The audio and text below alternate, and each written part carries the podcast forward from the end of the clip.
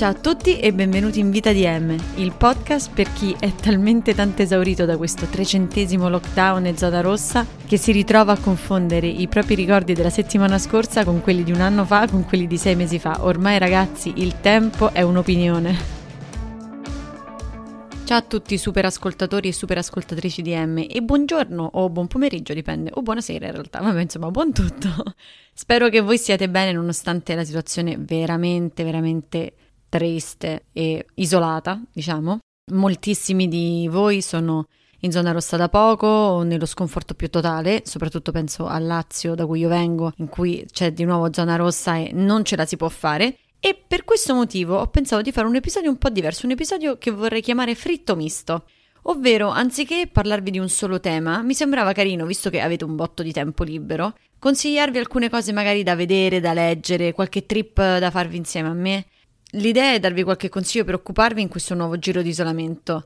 Perché ragazzi, io non so voi, però se qualcuno mi propone ancora una volta di fare yoga, io lo ammazzo, ammazzo questa persona. Penso che non avrò neanche bisogno di commettere questo crimine, per fortuna, perché secondo me questo trecentesimo lockdown ci sta veramente mettendo le mani in faccia e non abbiamo neanche più la fantasia di fingere di essere sportivi. Anche tutto il discorso pane, lievitati, tutta quella roba là, mi sembra di vederne molto di meno nei miei feed. E quindi non vi preoccupate, oggi non vi parlo di una fantastica ricetta del banana bread, che tra l'altro a me fa schifo. E no, in Italia in effetti era tanto la pizza, però qui che non, non si azzardavano, facevano sto banana bread che sa di tristezza, ragazzi, veramente, non lo so, veramente sembra un pane. Bah. Prima di iniziare vorrei fare un piccolo momento dottoressa grazie al K, ovvero perché siamo tutti quanti così stanchi, stressati, ansiosi, demotivati? E voi mi direte, carissima Martina, c'è una pandemia da un anno. Io sfido chiunque a non essere in procinto di sbroccare. Vero, verissimo. Quindi non voglio fare capitano ovvio. Tra l'altro per parlare di dottoressa grazie a K, penso che sia tipo un meme, non so cosa su Instagram, una mia amica lo adora, ogni tanto me li manda e penso che il migliore che ho visto fosse se si vuole essere felici non bisogna essere tristi. Quindi ragazzi mi raccomando ricordatevelo anche voi nei momenti bui, eh? che se volete stare meglio non dovete stare peggio. Scherzi a parte, c'è un punto di vista di un libro molto carino che volevo condividere con voi, secondo me per dare una prospettiva nuova a tutto questo malessere di lockdown. Io voglio premettere, sono una grandissima ipocrita in questo momento perché il libro non l'ho letto. Io ho letto di questa tesi in un altro documento, quindi non vi posso raccomandare il libro, non posso mentire e dire bellissimo, non lo so. Se volete leggetelo, altrimenti no. Il libro si chiama Thinking Fast and Slow ed è di Daniel Kahneman. Kahneman, c'è una H in mezzo. Non parla di lockdown e non parla di Covid, ma parla di come è fatto il cervello, come funziona. E la cosa che ho trovato molto interessante è tutto uno studio che lui fa su il sistema 1 e il sistema 2 del cervello. Io ve lo sto per raccontare veramente in maniera caciarona, mi scuso con tutti quelli che capiscono qualcosa di medicina se dico degli sfondoni, ma praticamente secondo, chiamiamolo Daniel perché il suo cognome non lo so pronunciare, secondo Daniel, il nostro caro amico, il nostro cervello ha due sistemi. Il sistema numero 1 che è anche detto un po' il sistema automatico sotto un certo punto di vista, e il sistema numero due che è un sistema molto più riflessivo che va in profondità delle cose. Perché vi sto parlando di Covid e di sistemi del cervello? Perché appunto il primo sistema è considerato automatico ed impulsivo. Praticamente è quella parte del cervello che ci permette, una volta imparata un'abitudine, uno stato sociale o una qualsiasi azione, di non dover ogni volta andare a scavare per riproporla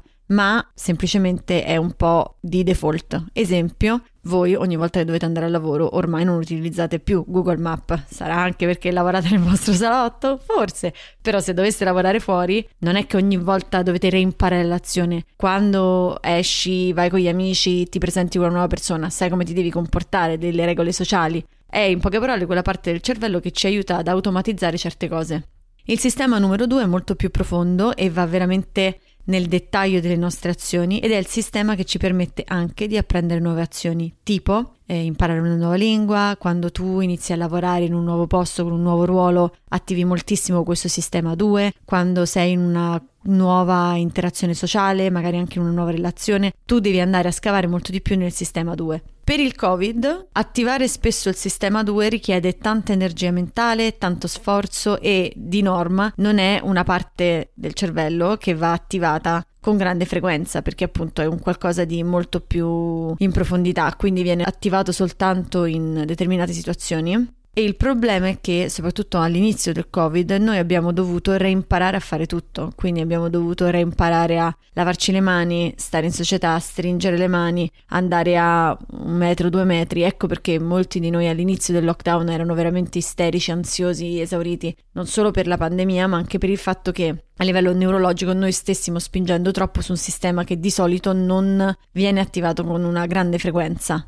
In questo momento io sento che comunque è ancora valida la tesi perché ogni volta che noi iniziamo a pensare al futuro, ad organizzarci per qualcosa, dobbiamo riprendere reimparare che no, bisogna ritornare in zona rossa, riapprendere come si sta in zona rossa, poi si torna in zona gialla, poi ci sta il Covid, poi ci sta il vaccino, non ci sta il vaccino. Insomma, questi due sistemi sono spesso in interconnessione da quando c'è questa pandemia e no bueno, non è una cosa fantastichevole. Quindi vi rode per una serie di motivi, ma anche per il fatto che state facendo da un anno uno sforzo cerebrale più forte di quello che si dovrebbe fare. Concludo invece dicendo un'altra cosa che ho sentito da un tipo con cui ho fatto un meeting, non mi ricordo neanche chi fosse sto tipo, che però a dicembre ha detto questa è stata una maratona di sprint ed io ho detto c'hai ragione te amico mio perché per me è stato esattamente così, cioè ogni mese ci si chiedeva magari di fare uno sforzo, allora dai mi raccomando stiamo fino all'estate, però poi tutto passa, poi a settembre ah, bisogna fare un altro sforzo, per, per, il vaccino, poi a dicembre un altro sforzo appunto perché sta veramente per uscire, poi il vaccino non arriva. È da un anno che ci si chiede di usare le nostre ultime buone energie, buoni propositi per superare un momento difficile, ma poi in realtà non è mai l'ultimo sforzo. Eh regà, è così, non è che voglio fare la polemica, in realtà sono certa che nessuno vuole questa situazione per nessuno dei propri paesi, però purtroppo siamo messi così.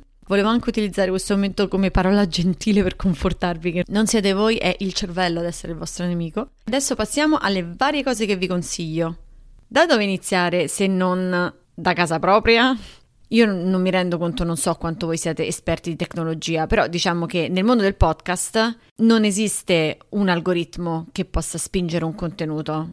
Cioè, su YouTube, su TikTok ad esempio, tu entri e a parte che puoi andare a seguire i creator che ti piacciono, però hai anche il sistema che ti consiglia delle cose. Questo sistema in realtà non esiste troppo nel podcast, a parte i vari listicles, ma comunque per il mercato italiano è così così.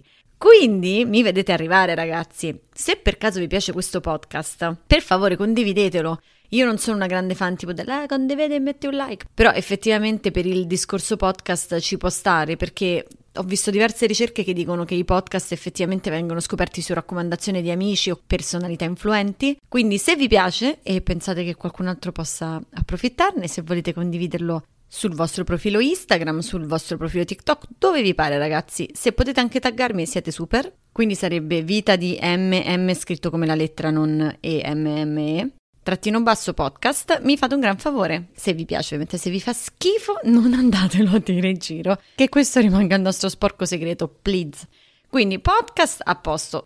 Passiamo al nuovo tema. Questo è l'argomento cose da vedere, a.k.a. il trip che mi sono fatta nelle ultime settimane. Non vi spoilerò niente, ma ci sono due serie che sono molto simili, ma veramente tanto simili. Io non ho capito chi ha copiato chi, sinceramente. Una si chiama Soulmates e sta su Amazon e l'altra si chiama Once, no, The One, oppure Quasi Perfetto, mi pare di aver capito, su Netflix. E devo dire che mi ha fatto veramente, veramente intrippare come, come tutto. Non vi farò spoiler, non voglio entrare nel dettaglio, però qualcosina ve lo devo raccontare, ragazzi. Vi racconterò il pitch iniziale, così non mi potete dire: Ah, oh, però Martina, mi hai spoilerato tutto. Il tema è comunque universalmente conosciuto, lo trovi anche nella descrizione. L'idea è che c'è nuovo, questa nuova dating app o comunque questo nuovo sistema che grazie al tuo DNA ti sa dire chi è la tua anima gemella. Vi prendo l'esempio di Soulmates perché era un pochino più focus su veramente questo concetto e in Soulmates le persone, ad esempio, facciamo finta, io e Martina andavo in questo laboratorio, mi facevano una serie di scan e mi dicevano ok va bene ti abbiamo messo nel sistema. Da lì succedevano due cose, o dicevano ciao Martina c'è la tua anima gemella, vuoi avere accesso al suo file? E quindi poi c'erano i nostri numeri, il nostro telefono, noi ci chiamavamo, ci vedevamo e ci amavamo per sempre. Oppure magari non, mi dicevano no, guarda scusami, in questo momento non c'è nessuno, la tua anima gemella non ha matchato, non si è fatta questo test, ma ti faremo sapere e quindi magari può capitare che tu passi una vita aspettando la tua anima gemella, ma magari la tua anima gemella è morta, sepolta, oppure non lo so, è, si è sposata, non gliene frega niente di questa cosa, oppure, oppure abita nel terzo mondo e non ha accesso a questi fancy meravigliosi strumenti, perché ovviamente questi sono problemi da ricchi, oppure la conoscevo più là. La cosa, ragazzi, mi ha intrippata, ma male. Allora, io l'ho vista con mia madre e io ogni tanto stoppavo per farle tipo delle domande della serie: Ma tu cosa faresti? Ma secondo te, ma questo, ma quello. Lei mi diceva: Marti, è una serie. E io però ci sono veramente rimasta sotto. La serie di per sé, ragazzi, ve lo dico subito, non è fica. È ad episodi molto distopica quindi eh, ti vogliono far vedere ovviamente un lato negativo, però poi che entra in dei deliri, cioè ci sono un paio di episodi in cui questa cosa del match non c'entra una mazza, cioè poteva essere veramente un'altra serie, quindi a me non è piaciuta, cioè con l'idea che hanno avuto, che secondo me è un'idea di genio, cavolo non ti vengono in mente sei episodi fatti bene, vabbè raga, uh, lasciando stare questo dettaglio cinematografico o come vogliamo chiamarlo, il concetto secondo me è di una potenza spaziale, io veramente mi sono fatta un trip chiedendomi ma cosa farebbe la gente? Adesso io, vabbè, sono single, quindi molto probabilmente boh, l'avrei anche fatto. Però io sono una persona che vive molto molto di what ovvero che cosa succederebbe se, che cosa sarebbe successo se. Quindi io penso che potrei uscire pazza se facciamo finta. Io faccio questo test. Il mio amico Fritz nel mondo non fa questo test adesso, quindi io non ho la mia anima gemella. Poi inizio a conoscere qualcuno, ma comunque avrei sempre la cosa di dire sì, però comunque tieniti sempre un piede fuori dalla porta perché probabilmente l'uomo dei tuoi sogni sta da qualche parte. Dovrei fare una piccola precisazione in questo momento, io non credo nell'anima gemella. Siamo un bordello di persone, non mi si può dire che esiste una sola persona per me, questa è una cazzata, poi una persona che è giusta per te in un certo momento della tua vita non necessariamente è giusta per te anni dopo, quindi io non ci credo, però uh, giochiamo il gioco, quindi facciamo finta che esista, appunto se io poi dovessi mettermi con qualcuno, io vivrei con il dubbio di aspettare no, l'amico Fritz, per non parlare di magari una coppia che è sposata o che è fidanzata da molto tempo, si sta per sposare, non lo so, inventatevi voi lo scenario che volete. E bello, sì, molto carino, lo raccomanderei, però non è la tua anima gemella, non ti verrebbe il dubbio di dire c'è qualcosa di meglio là fuori? Perché questo lo possiamo pensare tutti, no? Ma così proprio scientificamente, tra virgolette, tu sai che c'è qualcuno perfetto per te. E poi dall'altra parte non ti verrebbe anche la paranoia allucinante che invece il tuo compagno o la tua compagna lo possa fare e quindi mandarti a quel paese? Regà, io vi giuro, il trip che mi sono fatta e vi ripeto, le due serie sì sono carine, niente di che, però mi ha fatto un botto riflettere, anche un po', non lo so, il valore della tecnologia o comunque sì, il valore della possibilità, no? Il fatto che si possa fare una cosa la rende necessaria? È eticamente corretto portarla sul mercato? Sì, va bene, non stiamo clonando esseri umani, quindi sì, in realtà è etico, però se voi vi immaginate c'è il boom di divorzi che ci potrebbe essere per una cosa del genere, fa strano, non lo so, fatemi sapere cosa ne pensate se vi va, perché io mi ci sono chiusa su sta storia. Cose da leggere invece.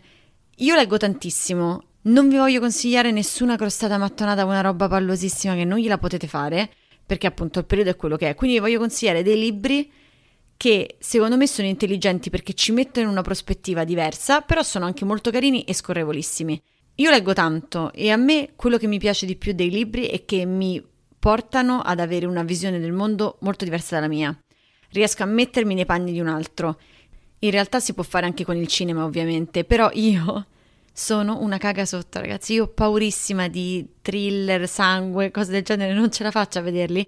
E comunque penso di avere una memoria visiva molto forte, nel senso che se un'immagine mi viene proposta in un film, io magari capito me la sogno la notte, ci sto male, sia essa spaventosa oppure semplicemente forte. Invece i libri probabilmente visto che parte dal mio immaginario, anche le cose peggiori che ho letto, e ragazzi, cioè, mia mamma mi prende per il culo perché ogni volta dico ho letto questo bel libro e lei mi dice chi hanno sgozzato a sto giro perché effettivamente ho letto tanto di guerra, non so bene perché ero entrata in un loop un po' così.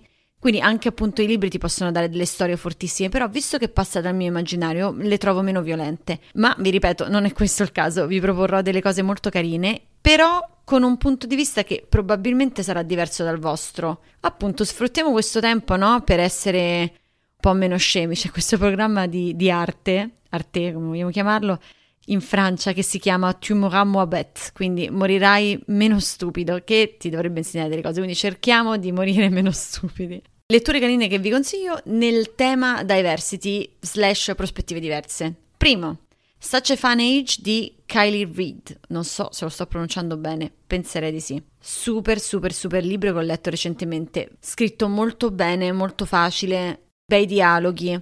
E la storia, anche lì non vi voglio spoilerare niente, ma è praticamente di una babysitter che sta facendo da babysitter alla mm, sua piccina che è bianca, mentre invece lei è di colore, e viene fermata in un supermercato per questo motivo. Da lì in poi si creano una serie di eventi. Non è, appunto, vi rigiuro, non è violento, non c'è niente, però ci sono due personaggi in questo libro il eh, mezzo pischelletto di questa qui e la mamma di questa bambina, quindi la sua capa, in poche parole, che sono entrambi bianchi ma vogliono far finta di essere super woke e in realtà è una specie di razzismo positivo da un certo punto di vista. Io non, non sono sicura si possa dire questa cosa, cioè non sono sicura sia un termine che esiste, però sono persone che volutamente vogliono far vedere quanto loro siano al passo coi tempi, loro non guardino la razza, non guardino il colore quando in realtà, venendo loro da una posizione privilegiata, non possono non essere biased, quindi non possono già partire con dei preconcetti. Molto interessante perché ti dà una riflessione diversa, no?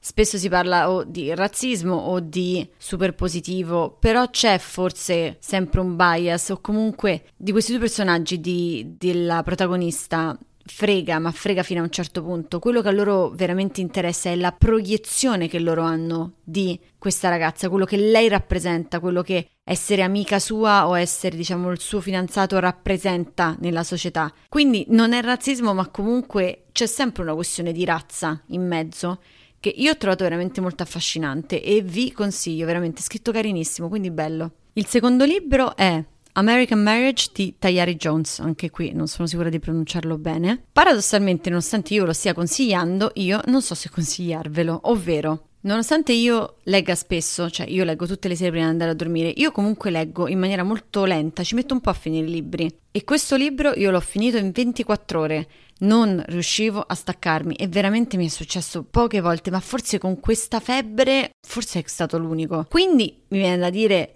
c'è qualcosa di, di forte che comunque mi ha attirato, quindi se volete un libro che vi acchiappi, questo è sicuramente quello giusto. Non saprei dirvi se ve lo consiglio perché comunque è stata una febbre che poi un po' nel finale non è che mi abbia proprio ricompensata per tutta questa lettura veramente presissima. Però non sto parlando del finale, eh, sto parlando in generale del libro, cioè che mi aspettavo, non lo so, forse mi aspettavo un botto, mi aspettavo che mi esplodesse la testa alla fine, non mi è esplosa la testa, meglio così. Sempre un discorso di razza, secondo me interessante per avere dei punti di vista diversi, ambientato appunto in America, cioè non vi spoilerò niente ragazzi, questa è il, tipo la prima pagina, ok? Una coppia si è sposata da poco e il marito è ingiustamente accusato di stupro, è super innocente, non ha fatto niente, sta di fatto che si è beccato 8 anni di galera. E quindi cosa fai in quanto coppia? Perché sono tipo 8 anni, non mi ricordo più quanto sono Cosa deve fare la moglie? La moglie era sposata da un anno con questo, comunque abbastanza giovane ancora. Aspetti per otto anni oppure dopo un po' sbrocchi, non ce la fai più e provi, cerchi di rifarti una vita. Dall'altra parte, tuo marito è dentro per un crimine che non ha commesso. Quindi, se per te dura quanto è dura per lui che sta in un carcere e non ha fatto niente? C'è veramente molto un universo di coppia, ma anche un universo di singolo, isolato di questo libro. Ed è per questo che l'ho trovato molto interessante, perché almeno da parte mia, secondo me, non puoi dire lui o lei hanno completamente ragione, completamente torto, ma viene visto il matrimonio come un'istituzione, quindi qualcosa per cui battersi. Il siamo sposati per loro vuol dire qualcosa dall'altra parte dei bisogni, dei cambiamenti che sono dentro tutti noi e che comunque ci rendono la vita complicata.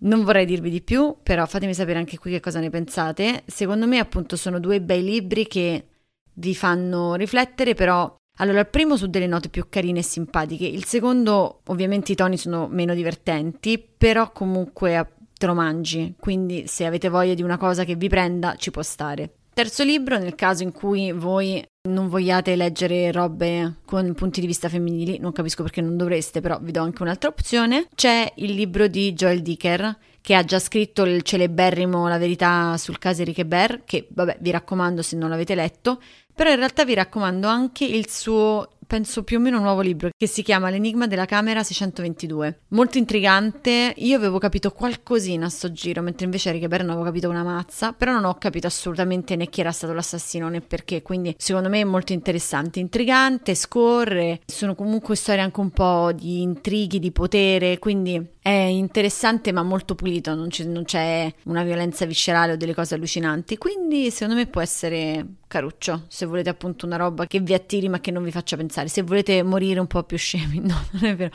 povero Giordiger, no, vabbè ci può stare, è carino. Questi sono i libri, quindi spero che vi piacciono e fatemi sapere che cosa ne pensate. E poi come non parlarvi del mio grandissimo e indissolubile amore per la stand-up comedy?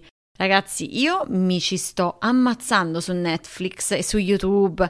Quelli che vi sto per consigliare purtroppo sono dei titoli in inglese. Secondo me potete, a parte se lo, se lo capite non c'è problema, potete mettere dei sottotitoli. Io non ne ho visti i sottotitoli, però non sono mai battute tipo giochi di parole che dice ah nella traduzione non si capisce, si può capire perfettamente perché sono più battute. Ve ne consiglio alcuni. Il mio preferito in assoluto secondo me è Ronnie Cheng, Asian Comedian Destroys America lui è uno dei comici che lavora nel Daily Show di Trevor Noah, non so se seguite o se vi piace, ed è pazzesco. Allora, dobbiamo fare un passo indietro. Il tipo di humor che piace a me è fortemente sarcastico. Per me il sarcasmo è il profumo della vita, punto. Cioè, tutto è più divertente, tutto è più bello con un po' di sarcasmo. Lui è molto sarcastico, molto forte, però mai volgare, mai capito la battuta bassa vi deve piacere quell'umor lì, un po' di quello che si lamenta, che odia tutto, però vi giuro ragazzi, io l'ho visto penso cinque volte, il che è assurdo perché in realtà in stand-up comedy una battuta ridetta non fa mai ridere come la prima volta, cioè il ridere è innescato dalla sorpresa, no? Il fatto che non ti aspetti quella punchline, se tu te l'aspetti ridi di meno e nonostante tutto, raga, io lo adoro, mi fa morire, quindi questo ve lo consiglio. Poi c'è un altro tipo di stand-up comedy che mi piace molto. Io ragazzi non so se questi sono generi diversi, però almeno come li percepisco io. Quest'altro genere è più legato a sì ridi sicuramente, però vengono anche trattati temi seri o comunque profondi. L'obiettivo non è farti ridere ogni 10 secondi. L'obiettivo è farti pensare a delle cose e poi ti scappa pure la risata. I ragionamenti sono intelligenti, sono emotivi. A me piacciono tantissimo. Daniel Sloss che ha fatto un sacco di cose su Netflix. Ci sono due show che si chiamano Daniel Sloss Live Shows, ve li consiglio entrambi. Vi ripeto, non sempre da ammazzare le risate, ma ci sono un botto di spunti intelligenti. Sulla stessa nota, molto molto relazione, quindi emotività, John Robbins con The Darkness of Robbins. Io l'ho adorato quello spettacolo, tra l'altro ha vinto qualsiasi premio all'Edinburgh Festival, che è comunque un festival molto prestigioso per il teatro e per la stand-up comedy. Parla molto d'amore, inizia proprio parlando di una rottura e comunque parla spesso e volentieri di relazioni, quindi vi deve andare quella cosa, però bello. L'ultimo quarto d'ora è un capolavoro, ve lo giuro, un capolavoro. Quindi ve lo stra stra stra consiglio. Temi un pochino più leggeri, magari anche un po' femminili. Catherine Ryans, The Glitter Room, carinissimo. Eh, Taylor Thompson, non mi ricordo bene qual era, però va bene. Ovviamente lo speciale di Ferrari, penso che l'abbiate visto tutti, molto carino. È anche questo su Netflix, non mi ricordo il nome. Ne avevo visto un altro paio italiani, non mi avevano fatto impazzire, non mi ricordo neanche i nomi, quindi per farvi capire che non ero molto impressed. Però questi secondo me possono essere già una buona introduzione.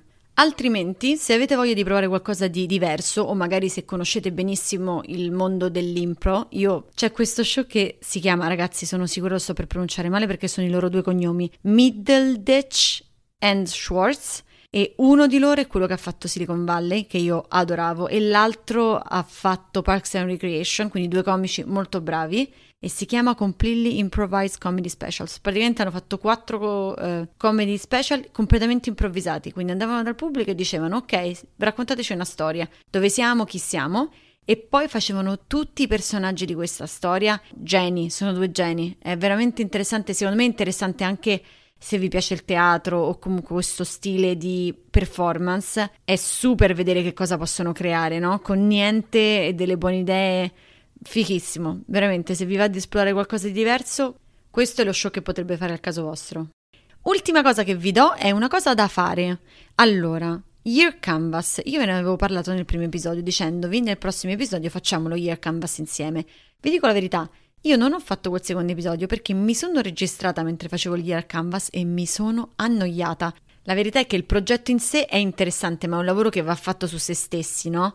Quindi se io lo faccio su di me è interessante, ma mi sono detta, ma alla gente che cavolo gliene frega di quello che per me sono state le top tre cose, raga, cioè, mica sono la Ferragni. Vi ho risparmiato sto siluro. Però voi dovreste assolutamente farlo per voi. Un'altra cosa mi potreste dire, Martina, Martina, è quasi aprile, che cosa mi faccio gli obiettivi dell'anno nuovo? Vero, però è da un anno che siamo in lockdown, quindi facciamo finta che non sia l'anno solare, lunare, ma soltanto l'anno del Covid. È passato un anno, è un ottimo strumento che ti aiuta a fare una riflessione su te stesso e quindi capire come è andato l'anno scorso, come è andato quest'anno. Si chiama Year Compass, ve lo metto in descrizione di questo episodio e poi ve lo metto anche su Instagram. Ci vogliono a quanto pare tre ore, da quello che dice il sito, quindi vi prendete così un bel pomeriggio, ve lo siete impegnato. È interessante perché ti fa riflettere su tantissime cose. Vi leggo un paio di robine per farvi capire più o meno di che cosa si parla. C'è prima tutta una parte dell'anno passato, quindi ad esempio una riflessione sui momenti migliori, una riflessione sui momenti peggiori,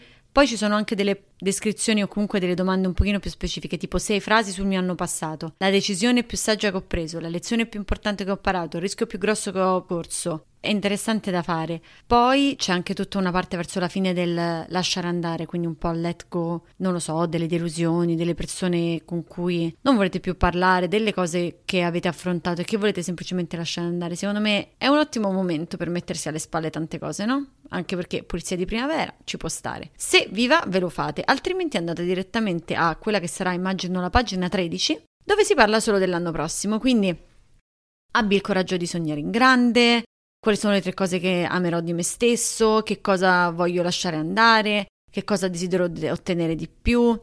Ci sono anche un po' delle robe un po' troppo americanate, secondo me, tipo farò queste tre cose ogni mattina, regà, queste micro habits, questa roba qui. Io ci credo fino a una certa perché poi diventa troppo. Non è che puoi sempre fare tre cose tutte le mattine, regà. Cioè, non lo so, non mi piace questa costrizione dell'abitudine, quindi fate voi. Poi però ci sono anche appunto frasi sull'anno che ho di fronte, che cosa vi aspettate, che cosa sperate. Lo so che il 2021 per molti di noi non sta andando come speravamo andasse, però vi ripeto, avete un botto di tempo libero, questa potrebbe essere un'ottima opportunità per sperimentare un pochino e per conoscervi di più. Da parte mia è tutto, spero che vi piaccia veramente, non lo dico per dire, fatemi sapere che cosa ne avete pensato. Io ringrazio tutti i miei amici e le mie amiche che mi hanno scritto dei messaggi dolcissimi per quanto riguarda l'episodio scorso Grazie, siete il top del sogno. Io vi do un grande bacio. Ci vediamo la settimana prossima. Penso di sapere già che cosa farò, ma ve lo confermerò. Io sono Martina e questa è Vita di M.